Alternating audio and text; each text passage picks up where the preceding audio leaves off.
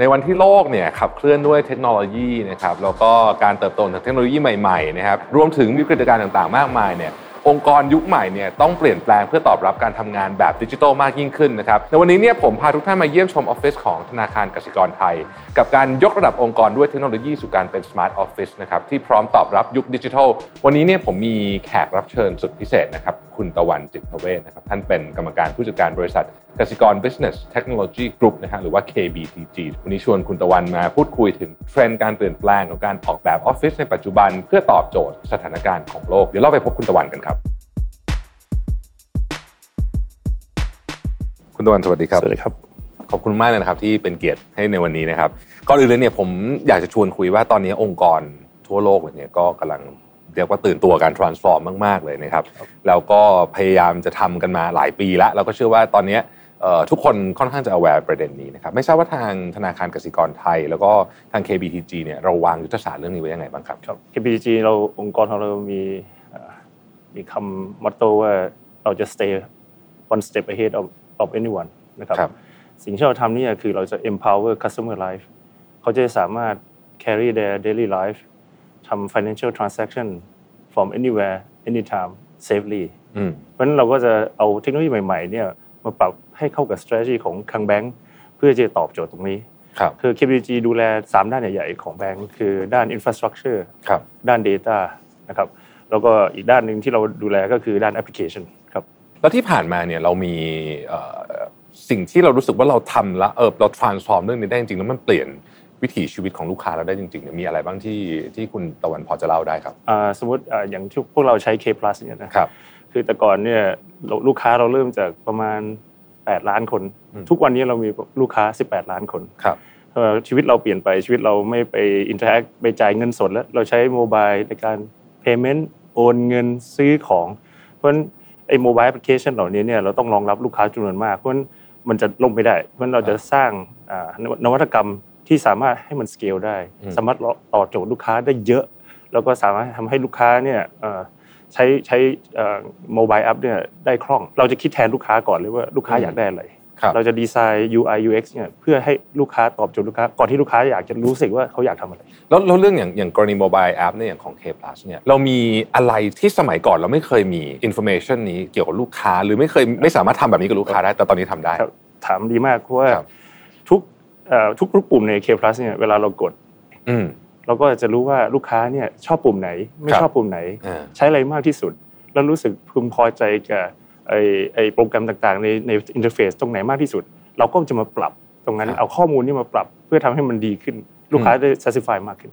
ครับแล้วตัวข้อมูลที่เราได้พวกนี้เนี่ยมันสามารถไปต่อยอดเป็น Product ใหม่ ๆ เป็นอะไรใหม่ ๆ ได้ไหมฮะใช่ครับอ่าสมมติอ่าลูกค้าข้อมูลลูกค้าที่เก็บไปเนี่ยเราใช้ AI นะ machine learning เพื่อไปจับ behavior เราเอาไอ้ข้อมูลพวกเนี้ยเพื่อจะมาทำ lending อืมสามารถอ่า offer lending ขั้นต่ำให้ลูกค้าในขณะที่เขาต้องการมากที่สุดเพราะเราจะ target ลูกค้าได้ดีขึ้นอืมครับครับ ทีนี้พูดถึงเทคโนโลยีใหม่ ๆ มีนวัตกรรมใหม่ๆเนี่ยคนที่ทำงานอยู่เนี่ยเอ่อมีลักษณะอะไรที่ที่คุณตะวันคิดว่าเป็นลักษณะที่เราชอบในคนในทีมงานในน้องๆ อาจจะเป็นน้องๆพี่ๆเนี่ยครับที่ที่เธอคุณทำงานคุณตะวันคือทำงานอยู่ด้วย ยุคสมัยเนี้ยยิ่งผ่านวิกฤตการวิกฤตการณ์โควิดเนี่ยนะอืมเราเริ่มโปรโมทให้ทุกคนทำงานจากที่ไหนก็ได้ครับกสิกรเนี่ยเป็น work from everywhere อ่าพี่เองทำงานจากอเมริกาอ๋อเป็นครึ่งปีเป็นปีนะคครัรับบแล้วก็ดูแลพนักงานพันกว่าคนจากเมืองนอกอ่าเพราะฉะนั้นเราเราเอานวัตกรรมที่สามารถให้คนของเราเนี่ยทำงาน productively คือเขาจะสามารถทำงานจากที่ไหนเมื่อไหร่ ด้วยวิธีไหนที่เขาชอบ โดย secure ให้ปลอดภัยที่สุด เราก็เอานวัตกรรมตรงเนี้ยมาทำให้เขาสามารถทำงานได้อย่างที่เขาอยากทำครับเวลาเราสัมภาษณ์เด็กใหม่ๆเนี่ยเด็กใหม่จะบอกเลยว่าผมมาทำงานกสิกรเนี่ยขอให้ผมทำงานรีโมทบ้างได้ไหมถ้าไม่ได้นี่คนใหม่ ๆ จะจะไม่ค่อยชอบ เพราะฉะนั้นเราก็จะปรับองค์กรเราให้เป็นในทางนั้นอืม offer ให้เด็กสามารถมี flexible มากขึ้น work life integration มากขึ้นครับอ๋อ พี่ตะวันนี่เองที่เป็นคนที่พี่กระทิงเคยเล่าให้ฟังว่าทำงานจาก LA ใช่ไหมคครัรับบอ๋ออาจจะเคยเห็น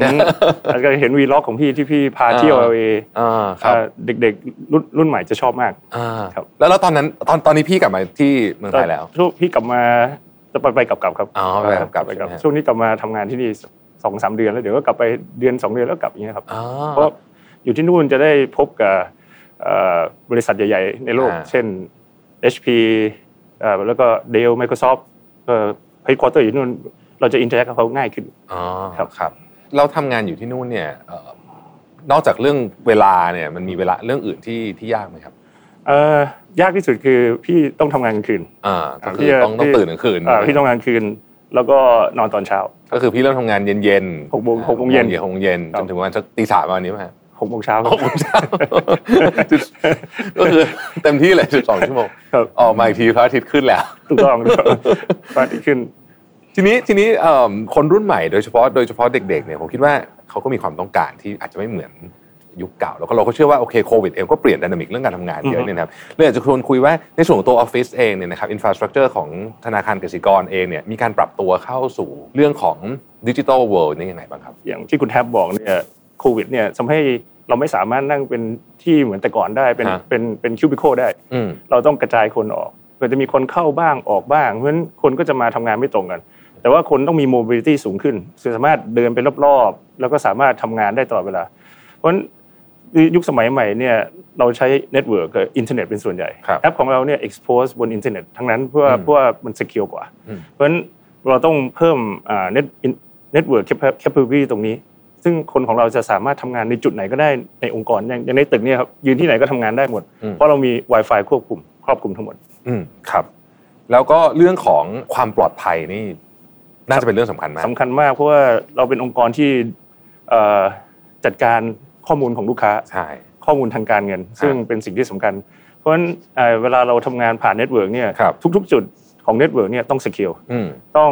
authenticate ได้ว่าใครเข้ามาอ่าหรือว่ามีสิ่งแปลกปลอมเข้ามา อันนี้สำคัญมากครับครับในฐานะที่ที่ดูแลเรื่องเทคโนโลยีอยู่ครับนะครับช่วงนี้ผมเห็นธนาคารกสิกรไทยเองก็ invest เรื่องของเทคโนโลยีเยอะมากเนี่ยแนวคิดเรื่องการใส่เทคโนโลยีของธนาคารกสิกรไทยเนี่ยเรามีวิธีคิดในการวางโครงสร้างหลักๆยังไงบ้างครับ คือแบงค์เนี่ยจะมี strategy ของแบงค์ครับไป 3 5 ปีข้างหน้าฮะเราก็จะอะไร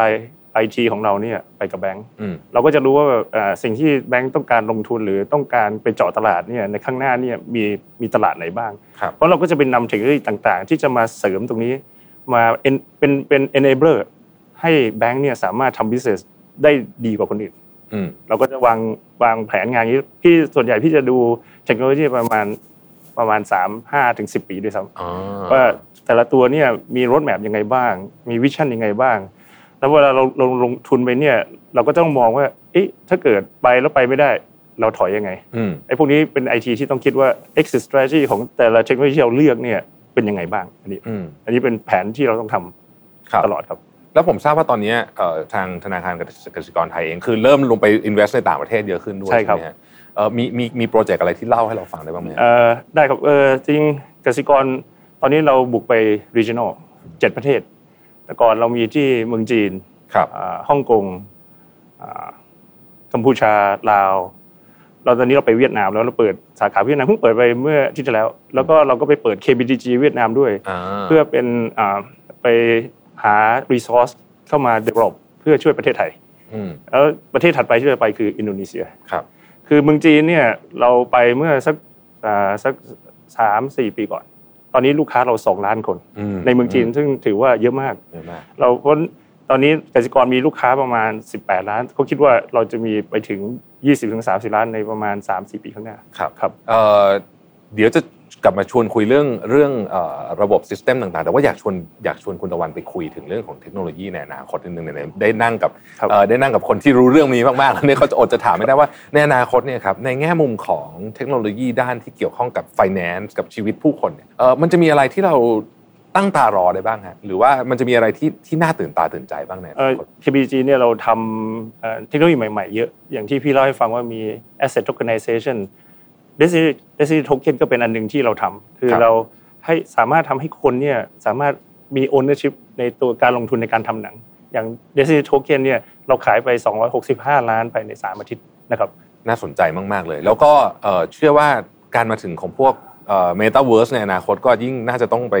ผลักดันเรื่องพวกนี้ขึ้นอีกใช่ครับเอ่อตอนนี้จริงๆ เราก็ explore อืม explore ว่า market ตรงเนี้ยจะ จะเป็น re- จะ realize ออกมาเป็น materialistic ได้ไหมอืมคือมันยังมันยังเรายังใหม่อยู่กับเรื่องพวกนี้ แต่สิ่งสำคัญอีกอย่างหนึ่งที่ที่เราวางไปล่วงหน้าแล้วคือเรื่องเกี่ยวกับเพราะ metaverse คือการ collect data ส่วนหนึ่งที่สำคัญมากๆของการ collect data คือ IoT อืมเพราะฉะนั้นถ้าเราเก็บข้อมูลจากจุดต่างๆ สิ่งแวดล้อมต่างๆ เข้ามาได้มากเท่าไหร่เนี่ย มันก็สามารถให้เราเนี่ยเอาข้อมูลตรงนี้ไปใช้เพื่อพัฒนา business ได้มากขึ้นอืมครับครับ อยากให้คุณตะวันลองฉายภาพให้เราว่าเอ่ออนาคตเนี่ยครับธุรกิจที่ invest ในเรื่องเกี่ยวกับเทคโนโลยีเยอะๆ แล้วก็สามารถทำมันออกมาเป็นเรื่องเป็นราวได้คือมาช่วยธุรกิจได้จริงๆ กับธุรกิจที่อาจจะไม่ได้สนใจเรื่องนี้มากเนี่ยแนวโน้มอนาคตที่พวกบรรดาพวกฟิวเจอร์ริสคาดการณ์เอาไว้เนี่ยมันจะมีความแตกต่างเยอะไหมครับคือมันจะเป็น key point ของของของธุรกิจอันนี้เอาเป็นความเห็นส่วนตัวของพี่ครับผมนะครับคือ Metaverse จะเกิดได้ก็ต่อเมื่อเราสามารถ translate สิ่งที่อยู่ใน Metaverse อืมออกมาในโลกจริงได้อ่าสมมติเราไป invest ใน Metaverse ทำอะไรสักอย่างหนึ่ง translate นั้นมาเป็นของจริงในโลกได้ที่มีคุณค่าครับอันนี้เกิดได้อืมอะอันนี้คือสิ่งที่พี่เชื่อครับ กลับมาที่เรื่องของธนาคารกสิกรไทยบ้างทราบมาว่าทางธนาคารกสิกรไทยเลือกใช้ all wireless ของทาง Aruba นะครับเราทำไมเราถึงเลือกระบบนี้แล้วมันมีผลต่อธุรกิจยังไงบ้างครับเออตอนนี้เราเอ่อทำการวิเคราะห์เนี่ยนะครับครับแต่ก่อนเนี่ยเรามี mobility controller กับ access point แค่นั้นเองอืมสิ่งที่ Aruba เพิ่มมาให้เราเนี่ยคือ Aruba เพิ่มสิ่งเขาเรียกว่า airwave ครับ มันสามารถจับว่าเฮ้ยตรงนี้เนี่ยมีคนเยอะอืมมันมันก็จะปรับสัญญาณความถี่ให้เข้ากับจำนวนคน หรือว่าตรงนี้คนออกไปไกล มันก็จะปรับสัญญาณอีกว่าเอ้ยคนนี้ใช้ 2.4G คนนี้ 5G มันปรับไปตามสถานภาพของการใช้งานครับเพราะฉะนั้นเวลาเราเดินอยู่ในตึกเนี่ยอารุบ้าจะสามารถปรับทำให้ให้คนทำงานเนี่ยเสถียรไม่รู้สึกไม่มีกระตุกอืมแล้วก็ได้ได้ความรวดเร็ว อีกอย่างหนึงที่อารูบ้าช่วยแบบมากคือเขามี tool ตัวหนึ่งเขาเรียกว่า UXI ครับ เป็น simulator สมมติคุณแท็บโทรมาบอกบอก help desk บอกเฮ้ยทำไมต่อ Wi-Fi ไม่ได้ลูกน้องผมคนหนึ่งลงมา simulate เลยปุ๊บรู้เลยว่าปัญหาอยู่ที่ไหนอืมแล้วก็จะช่วยให้เราแก้ปัญหาได้รวดเร็ว สิ่งสุดท้ายที่เราเลือก Aruba เนี่ยเพราะว่า Aruba มี controller เป็น master ผมไม่ต้องไปนั่ง config ทุกตัว ลูกน้องพี่ทำงานจากที่เดียว config ทั้งหมดอืมครับครับ ซึ่งผมเชื่อว่า Wi-Fi เนี่ยสำหรับคนยุคใหม่เนี่ย ไอ้ Wi-Fi ที่มีปัญหาหรือช้าเนี่ยโอ้โหมัน cost productivity มโหฬารโอ้ยเลยโมใช่โหไหลานโมโหลานโมโหลานเพราะว่าทุกอย่าง network หมดเออสมมติเราคุยกัน MS Team ครับใช่ไหมแชททุกอย่างอยู่บน network หมดพอกระตุกนิดนึงอะไม่ได้ละเป็นเรื่องเป็นราวเป็นเรื่องเป็นราวเป็นเรื่องเป็นราวยิ่งผู้ใหญ่ใช่ครับยิ่งผู้ใหญ่ ยิ่งยิ่งคนประชุมเยอะเท่าไหร่ยิ่งใช่ครับยิ่งซีเรียสซึ่งซึ่ง Aruba มาช่วยนั่นคือมันการันตี performance เสถียรมากครับครับ จริงๆตอนนี้ต้องบอกว่าเทคโนโลยี Wi-Fi เนี่ยพัฒนาไปเร็วมากจริงๆครันะบการรับส่งสัญญาณต่างๆ ก็ก็เปลี่ยนไปรวดเร็ว แล้วก็ผมผมได้ยินเรื่องของช่องสัญญาณ Wi-Fi 6E ซึ่งจะมาเป็นเครือข่ายอนาคตของ Wi-Fi เร็วๆนี้เนี่ยทางธนาคารกสิกรไทยเนี่ยเราเตรียมพร้อมเรื่องการใช้ Wi-Fi 6E เนี่ยครับบ้างคอัรับนนี้เรื่อง Wi-Fi 6E นี่เป็น criteria ในการ decision ของเราในการเลือกเอ่อ Wi-Fi point นะครับในการเลือก Aruba เพราะว่า Wi-Fi 6E เนี่ยมันจะเพิ่ม performance เพิ่ม density มันสามารถรองรับ การใช้งานของคนจำนวนมากครับในที่ dense ได้มาก มันจะเพิ่มเอ่อ bandwidth แล้วก็ลด latency เพราะฉะนั้นเมื่ออุปกรณ์ต่างๆ พร้อมที่จะใช้ Wi-Fi 6E เนี่ยนะ Aruba เนี่ยอุปกรณ์ของ Aruba พร้อมอยู่แล้วที่จะ turn it on เพราะฉะนั้นเราถึงเลือก Aruba มาใช้ในการนี้ครับทีนี้ชวนคุณตะวันคุยเรื่องของดิจิทัลทรานส์ o r m a t i o n ในผู้ประกอบการนิดนึงเพราะว่าครับผมเชื่อว่าคุณตะวันเนี่ยเห็นตัวอย่างมาเยอะยิ่งอยู่ที่ครับเอ่อยิ่งที่อเมริกานี่พี่น่าจะยิ่งยิ่งได้เห็นตัวอย่างเยอะมากเนี่ยครับครับอะไรเป็น ปัจจัยสำคัญที่ทำให้องค์กรหนึ่ง transform สำเร็จครับ หรือไม่สำเร็จครับ แบงค์เนี่ยจริง ๆ เราเป็นดิจิทัลมานานแล้วเพราะเราเป็นตัวเลขครับ แต่ transformation เนี่ยมันเกิดขึ้นมาเมื่อระยะหลังๆสักอืมอ่าย้อนไปอย่างมากก็5 6 7ปีครับเรา transform ตัวเองมาตลอด เพราะฉะนั้นเวลาเราแบงค์เรามองคำว่า digital transformation เนี่ยเราไม่ได้มองเป็น buzzword อืมเราต้องเปลี่ยนให้มันมาเป็น mindset ครับเพราะฉะนั้น แบงค์เนี่ยเราเราทำทุกอย่างเนี่ย culture ของเราคือว่าอะไรเราต้อง transform ตัวเอง เราต้อง transform business อะไรก็ได้ที่ทำให้ลูกค้าเราได้รับ service ที่ดีขึ้นอืมอันนี้จะเป็นจุดสำคัญที่ทำให้ประสบความสำเร็จครับ ต้องสร้าง culture ของการ transform ครับ culture ของการ transform เนี่ยมันมีหัวใจอะไรบ้างครับครับอ่าที่สมมติว่าวันนี้เราจะคุยกันมีคีย์สามตัวใช่ไหม people process technology ฮะ technology process แก้ได้เอาสิ่งใหม่เข้ามาได้อืม people สำคัญสุดอ่าถ้าเราสามารถสร้างอ่า purpose ให้ people ของเรา culture ให้ people ของเราอืมถ้าเขามี mindset ที่ถูกต้องอย่างอื่นตามมาครับอ่าคือทำ people ให้ให้เชื่อแล้วก็แล้วก็เชื่อเรื่องการ transform แล้วเดี๋ยวเดี๋ยวที่เหลือจะตามถูกมาใช่ครับ เริ่มที่ตัวของทุกคนในในองค์กรก่อนเลยครับครับ สุดท้ายครับอยากเอ่อให้คุณตะวันฝากอะไรถึงผู้ประกอบการไทยนิดหนึ่งอาจจะเป็นลูกค้าของกสิกรก็ได้ฮะว่าเนี่ยโลกใหม่เทคโนโลยีใหม่ ๆกำลังมาเนี่ยเราต้องปรับตัวยังไงบ้างครับเทคโนโลยีเปลี่ยนไปเร็วมากอืมเพราะฉะนั้นเราต้องเป็นถ้าต้องมองไปให้ไกลนะครับเอ่อแล้วก็พยายามเปิดโลกทัศน์มองภาพรวมมากขึ้นเอ่อเพราะเราต้องมองติง holistically คือจริงๆเนี่ยจริงประเทศไทยมีคนเก่งเยอะ แต่ว่าพี่คิดว่าอย่างหนึ่งที่เราขาดคือบุคลากรรุ่นใหม่ๆอืมคือกสิกรก็พยายามจะสร้างนะสร้างคนสร้างพยายามจะจับมือกับ partner สร้างโปรแกรมที่จะสร้างคนรุ่นใหม่ๆขึ้นมา เพื่อมาทำตรงนี้ เพราะพี่เชื่อว่าเมืองไทยเนี่ยจะเป็นหับที่สำคัญมากสำหรับ Southeast Asia อืมอย่างทุกวันนี้เนี่ยเอ่อไม่ว่าจะ Microsoft หรือ Google เขาประกาศแล้วครับเขาจะมาสร้าง Data Center regional เลยในเมืองไทยอืมเพราะฉะนั้นอย่างสิงคโปร์มันมันเป็นประเทศเล็กที่ตัน เพราะฉะนั้นเรามีโอกาสตรงนี้เยอะมาก เพราะฉะนั้นเราควรจะเอ่อมาใส่ใจตรงนี้มากขึ้น แล้วก็สร้างบุบุคลากรให้พร้อมมากขึ้นอืมครับผมโอ้วันนี้ต้องขอบคุณคุณตะวันมากๆเลยนะครับ ที่กรุณามาให้ความรู้กับเรานะครับ วันนี้ขอบคุณมากนะครับขอบคุณมากเลยครับครับสวัสดีครับสำหรับในวันนี้นะครับต้องขอขอบคุณคุณตะวันจิตเวชนะครับกรรมการผู้จัดการของ KBTG เป็นอย่างยิ่งเลยนะครับ ที่ได้กรุณามา ให้ความรู้เราเรื่องของเทคโนโลยีนะครับเรื่องของการพัฒนาไปของโลกสมัยใหม่นะครับรวมถึงแน่นอนครับเรื่องของการปรับปรุงเปลี่ยนแปลงออฟฟิศให้ทันสมัยกับยุคใหม่ด้วยนะครับสำหรับองค์กรที่ฟังมุมมองเรื่องของการเข้าสู่โลกดิจิทัลด้วยการใช้เทคโนโลยี โดยเฉพาะการปรับออฟฟิศให้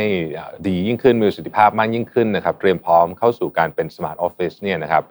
หนึ่งในสิ่งที่เป็นพื้นฐานสำคัญมากคือเครือข่าย Wi-Fi ประสิทธิภาพสูงนะครับ ใครที่สนใจสามารถติดต่อรับข้อมูลเพิ่มเติมจากทาง Aruba ได้นะครับ ซึ่งทาง Aruba เองเนี่ยก็มีระบบที่อยากจะแนะนำนะครับ ชื่อว่า AOS 8 Air Match นะครับ ซึ่งมีคุณสมบัติที่ดีเยี่ยม อย่างเช่น การใช้ Aruba AI นะครับที่ช่วยปรับแต่งสัญญาณ wireless เพื่อให้ลูกค้าได้รับประสบการณ์และประสิทธิภาพที่ดีที่สุดนะครับ เมื่อกี้เนี่ยคุณตะวันได้กรุณาเล่าเรื่องนี้ให้เราฟังแล้วนิดหนึ่งนะครับหรือการจัดกลุ่มระบบ wireless แบบ roaming ที่ไม่มีการสะดุดในการใช้งานนะครับช่วยให้ลูกค้าเนี่ยไม่รู้สึกหยุดชะงักใดๆ เมื่อเคลื่อนที่ไปภายในอาคารหรือว่ารอบๆอาคารนั่นเองนะครับหรือการให้ user สามารถใช้งานได้ตลอด 24 ชั่วโมง 7 วัน ด้วยโครงสร้างพื้นฐานของ Wi-Fi clustering นะครับที่จะไม่มีการขัดจังหวะผู้ใช้งานนะครับ หรือการรวมเทคโนโลยีอย่าง Bluetooth 5 แล้วก็ Zigbee นะครับสำหรับ Aruba Access Point เพื่อรองรับการใช้งาน IoT ในอนาคตนะครับและแน่นอนเรื่องที่สำคัญมาก ๆ ก็คือเรื่องของความปลอดภัยนั่นเองนะครับ Aruba เองก็มีการบริการที่มั่นใจได้ในเรื่องของความปลอดภัยนะครับ ว่าจะมี security สูงสุดในยุคที่เราต้องบอกว่าเรื่องนี้เป็นเรื่องที่สำคัญจริง ๆ นะครับสำหรับวันนี้เนี่ยหวังว่าทุกท่านจะได้ทั้งความรู้แล้วก็แรงบันดาลใจไปนะครับแล้วก็พบกันใหม่ใน EP ต่อไปนะครับ สวัสดีครับ